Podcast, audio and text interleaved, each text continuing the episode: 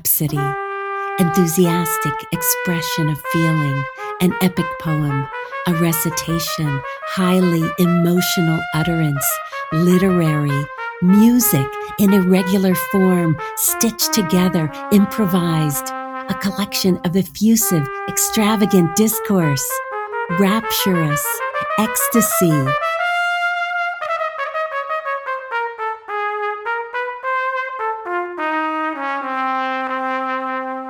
You're listening to a Rose Rhapsody. I understand. Yeah. Uh, so when I I'm, get I'm unfortunately, I can't think of it just yet right now. as I'm afraid to go. from home. And now, the read. John Henry on would be actors.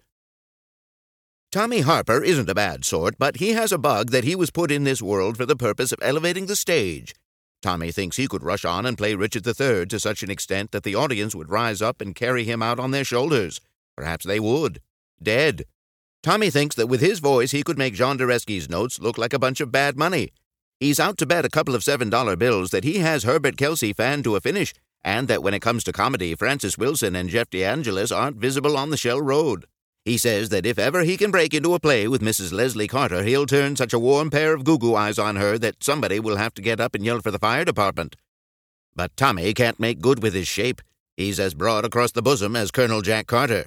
In the love passages, his embonpoint would set him back about three feet. He can wear a full dress suit all right, but after it's set, he looks like a load of new mown hay. Tommy belongs to the ancient and honorable order of tackhammers. He always knocks in a ladylike way, and his remarks don't register once in ten. He likes to go to a theater and squirt verbal seltzer water all over the place. His language is all fine and daisy, but when he turns on the loud pedal, he sounds like a dog locked up in the barn. He is one of those dubs who thinks he's missed his calling, and no doubt his calling has been shaking hands with itself ever since because he missed the boat. I've known Tommy for a long time, so he feels free to read his dope to me. Every time a new book comes out, Tommy wants to get it dramatized and star in it.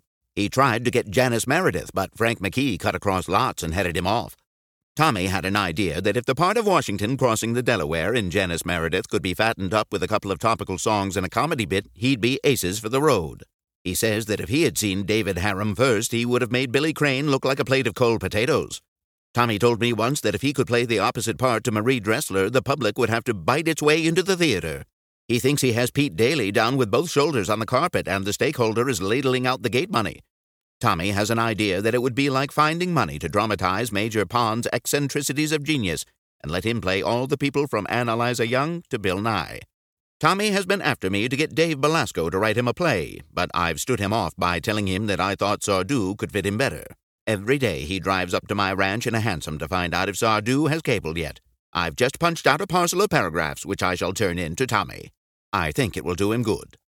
My dear Tommy, I have at last secured a play for you. The author wanted $20,000 for it, but we compromised. He took 80 cents in cash, and I promised him the rest. In the first act, you come in with an axe in each hand, and you play the piano with the other. Then you go out and borrow a golf suit and some Scotch dialect, and you come on the stage looking like an Irishman. In this act, you have four songs, two solos, a cakewalk, and six months in jail if the audience catches you. In the second act, you will be compelled to disguise yourself and look like a gentleman. You'll need a lot of rehearsals for this second act. In the third act, you'll play an elephant. The scene is in a boarding house. You'll have to leave your trunk there. This act will be very funny if anyone laughs at it. The fourth act is a dramatization of the Pennsylvania Railroad timetables. You should cut quite a figure in this act. The fifth act is at the bottom of a well. You play the pump. You ought to be a great success if you handle it with care. In the sixth act, you play the races with real money. You'll have to furnish it yourself. I'm only your manager. I'm not a bank. The scene of the seventh act is laid on top of a mountain. You are discovered standing on top of the mountain. Then somebody moves the mountain.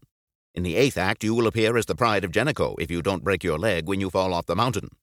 In the ninth act, you played the hose. If the audience hasn't gone home by this time, you'll have to go out and give an imitation of Edwin Booth. If that doesn't send them home, we'll call for the police. I'm sure you will like the play. Your salary will be $200 a week, some weeks. Call and see me at your earliest convenience. Take the elevator. There isn't anything else in the building to offer you. Yours with love, John Henry. You'd think that would detain Tommy temporarily, wouldn't you? But it won't. He'll forget it, and day after tomorrow he'll flash the intelligence on me that he has invented a stranglehold line of business that will put Louis Harrison on the blink. and that when it comes to low comedy, he has Dan McAvoy going over the hills and away to the woodshed. You know, when a guy like Tommy once gets the worm in his noodle that he's cut out for an actor, you couldn't coax it away with a mallet.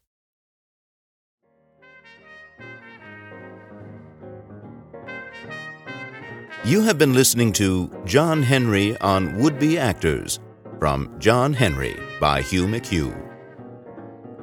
I'm Christopher Lane.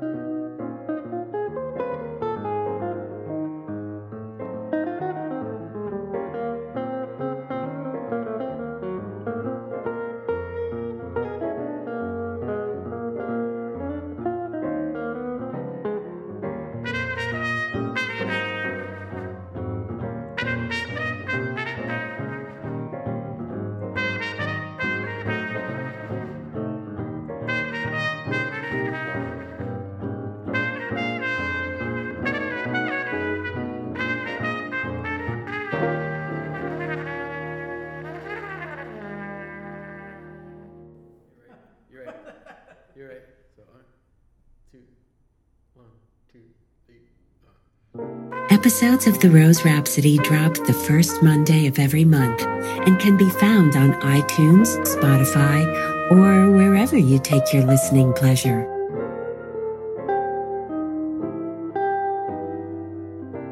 That fabulous horn you've been hearing belongs to Markus Rutz, along with his collaborator on the keys, Adrian Ruiz. Additional tracks from sessions of Rhapsody in Blue feature guitarist Matt Gold, Hader Garcia on percussion, and the tenor saxophone of Irvin Pierce. To learn more about us and what we do, head over to theroserhapsody.com. And if you love interesting new content as much as we do, spread the word or drop us a line. We'd love to hear from you. Thanks for listening.